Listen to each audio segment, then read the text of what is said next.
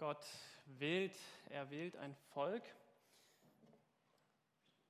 Ähm, ein spannendes Thema, habe ich festgestellt. Meine Erörterung dazu folgt jetzt.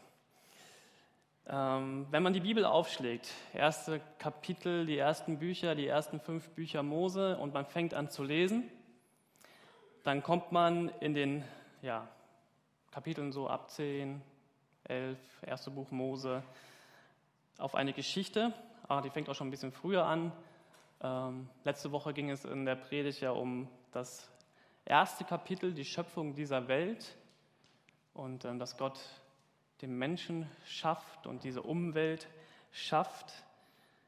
Und ähm, denn, wenn man diese Geschichte weiterliest, dann stößt man auf eine Geschichte, wo es auch wieder um Gott geht, der etwas macht. Und das Interessante an dieser Geschichte ist, dass Gott immer wieder am Anfang einzelne Männer sich auswählt und mit ihnen Bündnisse schließt. Da tauchen dann Namen auf wie Isaac oder Abraham oder auch Noah. Ähm, und einige dieser Namen, dieser Geschichten sind auch sehr bekannt, weil sie auch immer wieder mal verfilmt wurden und auch immer wieder mal ja, in Geschichten auftauchen. Und Gott ist immer wieder derjenige, der sich so einen Mann aussucht und ihm etwas zusagt und mit ihm einen Bund schließt. Und diese Geschichte von Gott und den Menschen ist zunächst von diesen einzelnen Namen geprägt. Aber einem Mann verspricht Gott etwas ganz Besonderes, Abraham. Und er verspricht diesem Abraham, dass er seine Nachfahren zu einem riesengroßen Volk machen wird, mit ganz vielen unterschiedlichen Facetten. Also er sagt diesem Abraham zum Beispiel, guck dir den Sternenhimmel an, so zahlreich werden deine Nachfolger sein, deine Nachkommen sein. Das Interessante an dieser Geschichte ist, dass Abraham bis dahin noch nicht mal ein eigenes Kind hatte. Lest diese Geschichte, sehr spannend.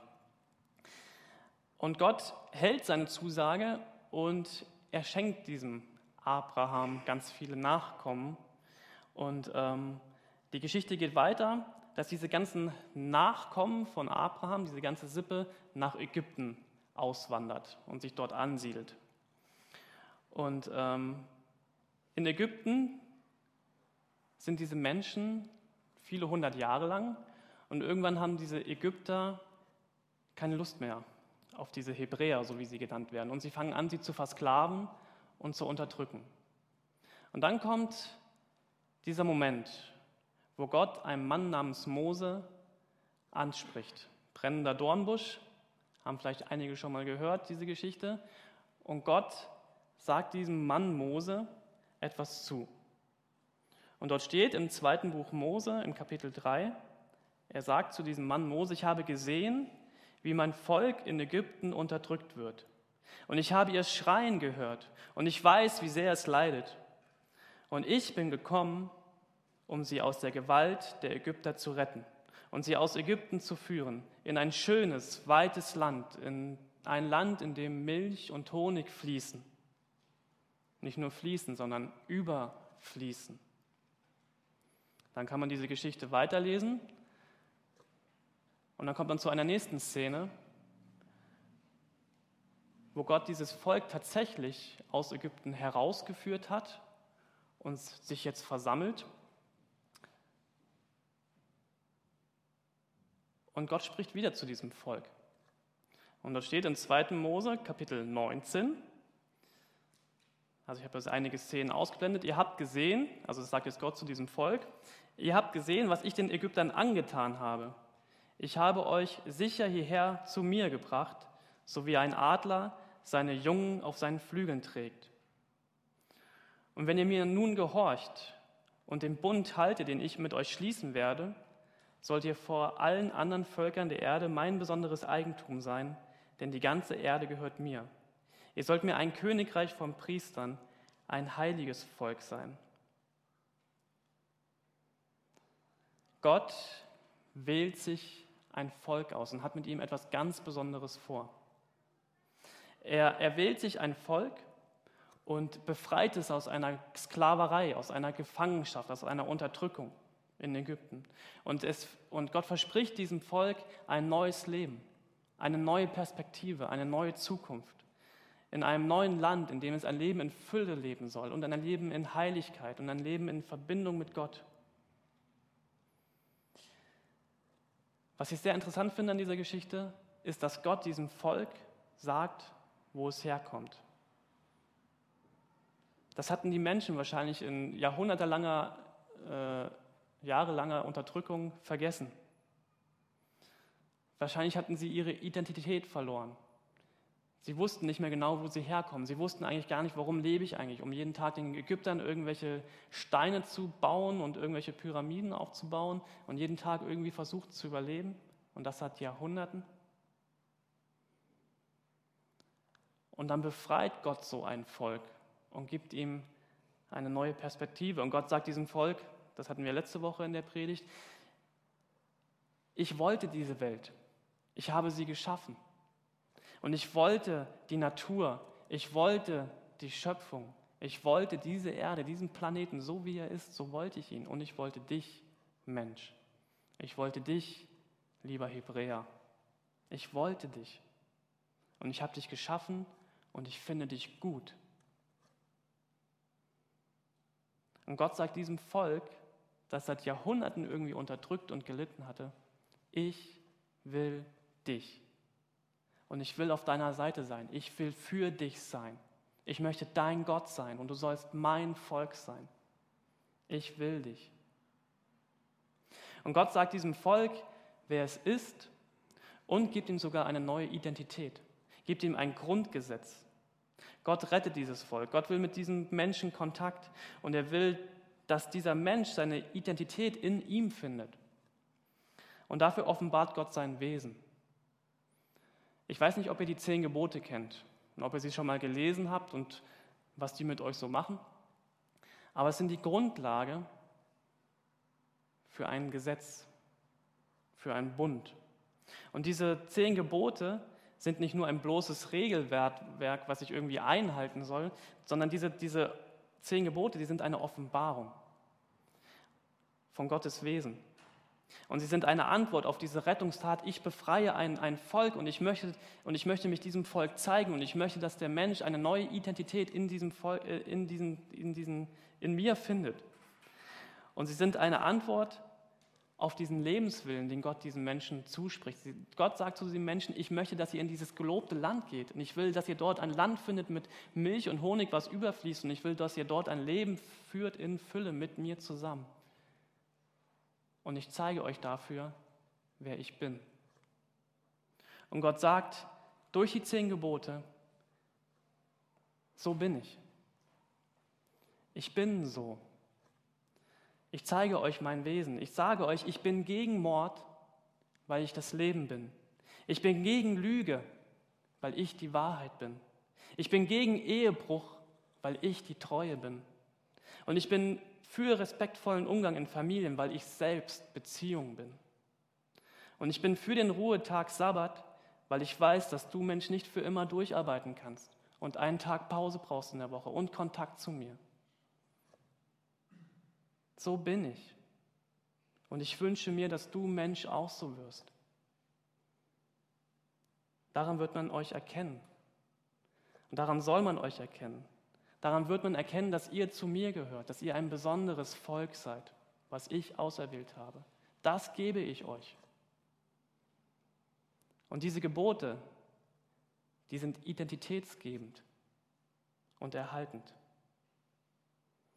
Und Gott sagt diesem Volk, wo es einmal sein wird, in einem neuen Land, in einem gelobten Land. In einem Land, wo Gott für den Menschen ist und für ihn da sein möchte. Und ich finde diese Geschichte, wenn man sich das mal so vor Augen hält, total bewegend. Gott wählt ein Volk aus, gibt ihnen eine Vergangenheit, eine Gegenwart und eine Zukunft. Und ich finde diese tiefe Bedeutung hinter dieser Geschichte total inspirierend. Jetzt kann man sich fragen, hat diese Geschichte noch etwas mit mir heute zu tun? Wollt ihr die Antwort wissen? Ja, absolut. Sie hat etwas mit mir zu tun. Denn dieser alte Bund, der mit diesem Volk geschlossen wird, der wird erneuert. Gott kündigt einen neuen Bund an, der weder zeitlich noch auf ein Volk Begrenztes. Gott sprengt diese Begrenzung. Und er sagt schon im Alten Testament, ich werde ihr Denken, also das Denken der Menschen mit meinem Gesetz füllen. Und ich werde es in ihr Herz schreiben. Und ich werde ihr Gott sein und sie werden mein Volk sein. Niemand muss dann noch seine Freunde belehren und keiner seinen Bruder ermahnen, lerne den Herrn kennen. Denn alle werden mich kennen, alle, vom kleinsten bis zum größten, spricht der Herr. Und ich will ihnen ihre Sünden vergeben und nicht mehr an ihre bösen Taten denken. Und im Neuen Testament wird das nochmal wiederholt und wird es nochmal zitiert im Hebräerbrief. Dort steht wortwörtlich auch nochmal, ich werde ihr Denken mit meinem Gesetz füllen und ich werde es in ihr Herz schreiben. Ich werde ihr Gott sein und sie werden mein Volk sein. Und keiner wird mehr seinen Mitbürger oder Bruder belehren müssen, du musst den Herrn erkennen. Denn jeder vom Kleinen bis zum Großen wird mich bereits kennen. Und ich werde ihr Unrecht vergeben und nie wieder an ihre Sünden denken. Wenn Gott von einem neuen Bund spricht, bedeutet dies, dass er den ersten für veraltet erklärt. Der alte Bund ist damit überholt und sein Ende steht bevor. Gott kündigt hier einen neuen Bund an und er will etwas auf Herzen schreiben. Finde ich ein total spannendes Bild. Und Paulus schreibt dazu im zweiten Korintherbrief in Kapitel 3, Paulus schreibt einen Brief, Paulus, der Apostel, schreibt einen Brief an eine Gemeinde, an Christen in Korinth. Und er schreibt diesen Christen in Korinth, euer Leben ist wie ein Brief, der in unsere Herzen geschrieben wurde. Jeder kann ihn lesen und erkennen, was wir unter euch getan haben. Ihr seid ein Brief Christi, von uns geschrieben, aber nicht mit Tinte, sondern mit dem Geist des lebendigen Gottes. Nicht auf Steintafeln, sondern in die Herzen der Menschen. Wir sind uns darin so sicher, weil wir durch Christus großes Vertrauen haben zu Gott. Wir halten uns selbst nicht dazu für fähig, irgendetwas zu bewirken, was bleibenden Wert hätte. Unsere Kraft dazu kommt von Gott. Er hat uns befähigt, Diener seines neuen Bundes zu sein, eines Bundes, der nicht auf schriftlichen Gesetzen beruht, sondern auf dem Geist Gottes. Der alte Weg führt in den Tod, aber auf dem neuen Weg schenkt der Heilige Geist Leben.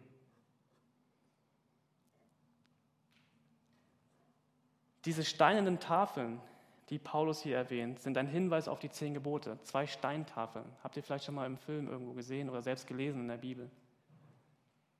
Mose erhält diese ersten zehn Gebote auf zwei Steintafeln. Doch die sind es nicht mehr. Es gibt etwas Neues und Gott möchte etwas auf die Herzen der Menschen schreiben. Es gibt einen neuen Bund.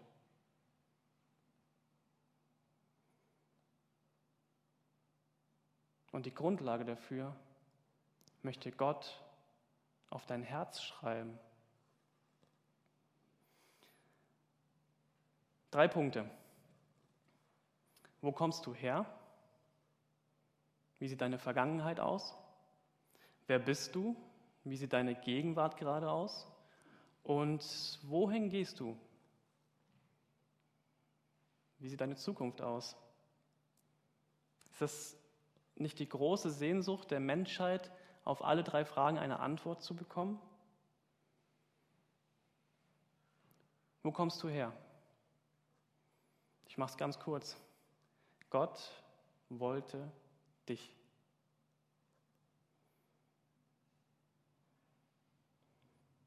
Wer bin ich?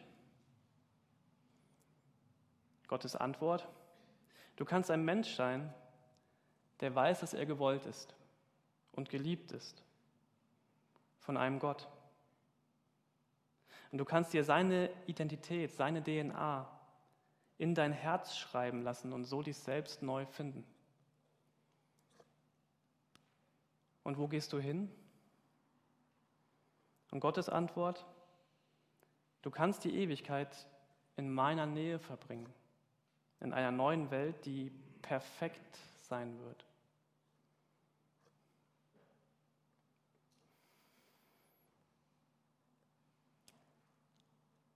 Es steht hier eine Zusage von Gott, von einem neuen Bund im Raum. Und diese Zusage lautet, ich bin für dich. Und ich möchte mit dir sein. Glaubst du, dass Gott wirklich mit dir ist? Glaubst du, dass Gott die ganze Menschheit liebt und mit ihr sein möchte? Unabhängig vom Hintergrund, vom Blickwinkel, von der Überzeugung, was man getan oder was man nicht getan hat. Gott möchte für dich sein. Glaubst du, dass Gott für dich sein möchte? Glaubst du, dass es Gottes Wunsch ist, dass du dein Potenzial, was er in dich hineingelegt hat, entfaltest? Dass du aufblühst, dass du ein Leben in Fülle findest und in Heiligkeit erstrahlst in alle Ewigkeit? Glaubst du das? Wirklich? Ich glaube das. Gott ist für uns, weil er uns liebt. Aber ich will dir jetzt hier nicht irgendwelche Dinge versprechen, ähm, die passieren werden, wenn du nur richtig anfängst zu glauben. Wenn ich davon spreche, dass Gott dich liebt und für dich sein möchte, dann spreche ich nicht über Garantien und Methoden, dass du gesund bleiben wirst oder dass du viele Freunde haben wirst oder dass du ein schönes Auto fährst oder auch ein neues iPad geschenkt bekommst oder berühmt wirst. Vergebung von Sünden und von Schuld das zu erfahren, was das wirklich bedeutet.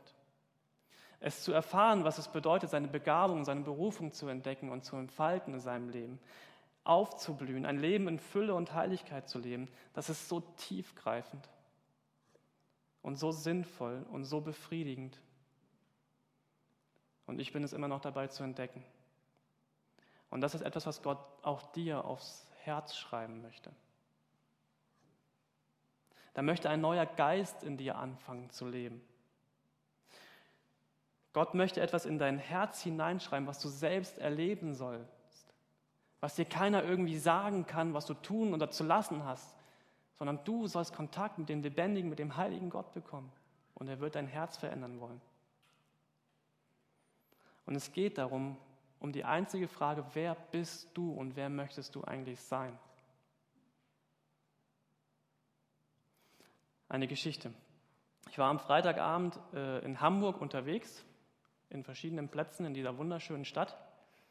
Ich war lange unterwegs und irgendwann habe ich Dinge erlebt und mir ist eine Geschichte zu dieser Predigt eingefallen, die ich vor längerem mal gehört habe. Ich versuche sie mal wiederzugeben. Szene Nummer eins: Stellt euch ein großes Haus vor mit ganz, ganz vielen verschiedenen Räumen. Und ähm, in diesem Haus leben Menschen.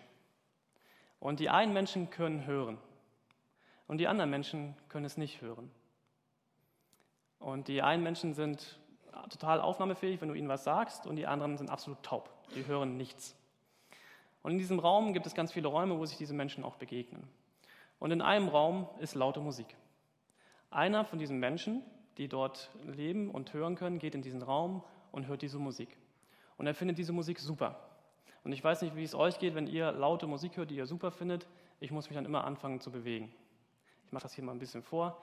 Und dieser Mann, der fängt sich an, so ein bisschen zu bewegen und findet das super. Und auf einmal merkt er, ja, die Musik ist richtig gut. Und er steht auf und fängt an, seine Füße so ein bisschen zu bewegen und fängt an, so ein bisschen zu schnipsen und, und bewegt sich so. Ja, und ähm, findet das richtig gut und er spürt die Musik und er kriegt so einen totalen Drive und ähm, fängt an, richtig so zu, ja, zu tanzen und findet das so super. Da kommt so ein anderer Mann, der nicht hören kann, auch in diesen Raum. Er hört die Musik nicht, findet aber diesen Mann total super, weil das sieht total schön aus, wie er sich so bewegt.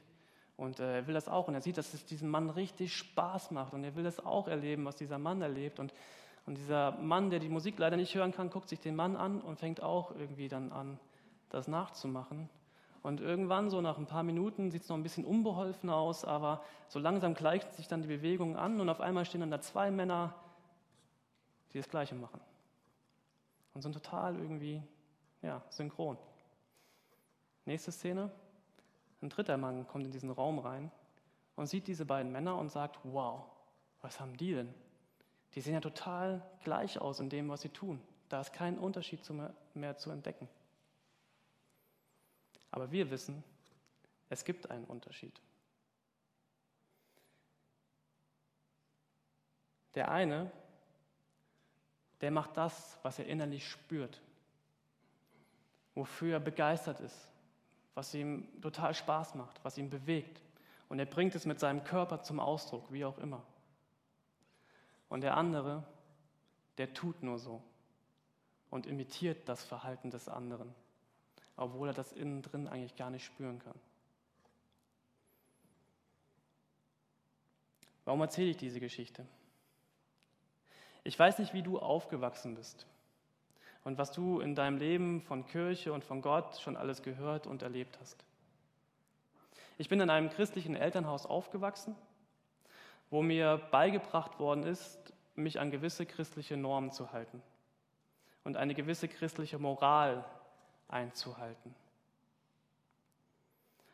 Und um nicht anzuecken, habe ich das angefangen auch zu machen, nachzumachen.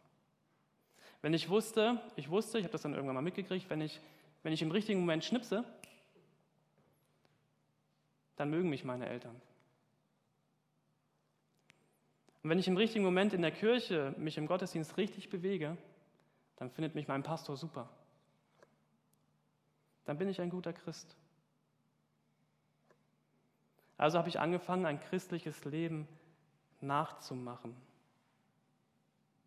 Ich habe mich bewegt wie die Christen, ich habe mich gekleidet wie die Christen und ich habe geschnipst und mit dem Fuß getanzt wie die Christen. Aber eigentlich sehnte ich mich nach dem, was diese erste Person in dieser Geschichte erlebte. Ich sehnte mich nach diesem Brennen, dieser Begeisterung in mir. Ich will etwas tun, weil ich nicht anders kann. Ich will Gott erleben und nicht indem ich so tue, als wäre ich Christ, sondern indem ich das einfach erlebe. Weil darum geht es auch überhaupt nicht in der Bibel, dass wir so tun, als ob wir irgendjemand wären, sondern es geht darum, wer bist du? Und was lässt du von Gott auf dein Herz schreiben?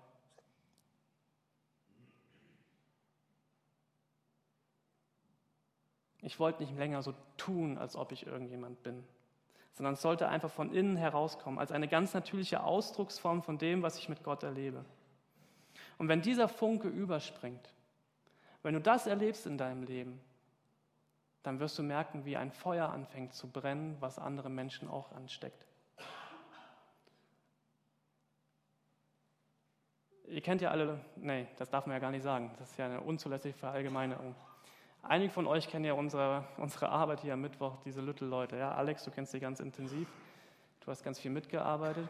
Und in diesem Projekt am Mittwochnachmittag, wo wir einfach die Türen öffnen und Kinder und Eltern kommen und spielen und toben, basteln, keine Ahnung, machen alles Mögliche. Und wir öffnen hier einfach unsere Türen. Ähm, wir erleben da so viele schöne Geschichten. Und eine Geschichte war letzte Woche, da kam wieder eine Frau hierher mit ihren Kindern und ähm, Sie sagte diesen einen Satz und sie sagte, Mark, nee, sie sagte das gar nicht zu mir, sie sagte das keine Ahnung zu irgendjemandem, ich habe das nur gehört. Sie kommt so gerne hierher und sie hat sonst mit dieser Kirche nichts zu tun.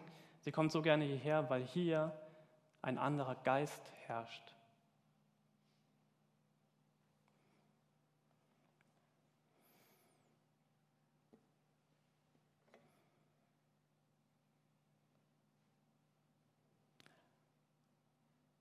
Und Das bewegt mein Herz. Wenn wir anfangen, ähm, unser Leben zu öffnen und uns anfangen, für Gottes Liebe wirklich zu öffnen und das auch auf unser Herz schreiben lassen, dann wird aus uns etwas hinausströmen, was andere Menschen sehen werden. Und da muss ich nichts mehr schreiben und da muss ich auch nicht mehr sagen, was du alles zu tun und zu lassen hast, sondern dann kommt das einfach raus.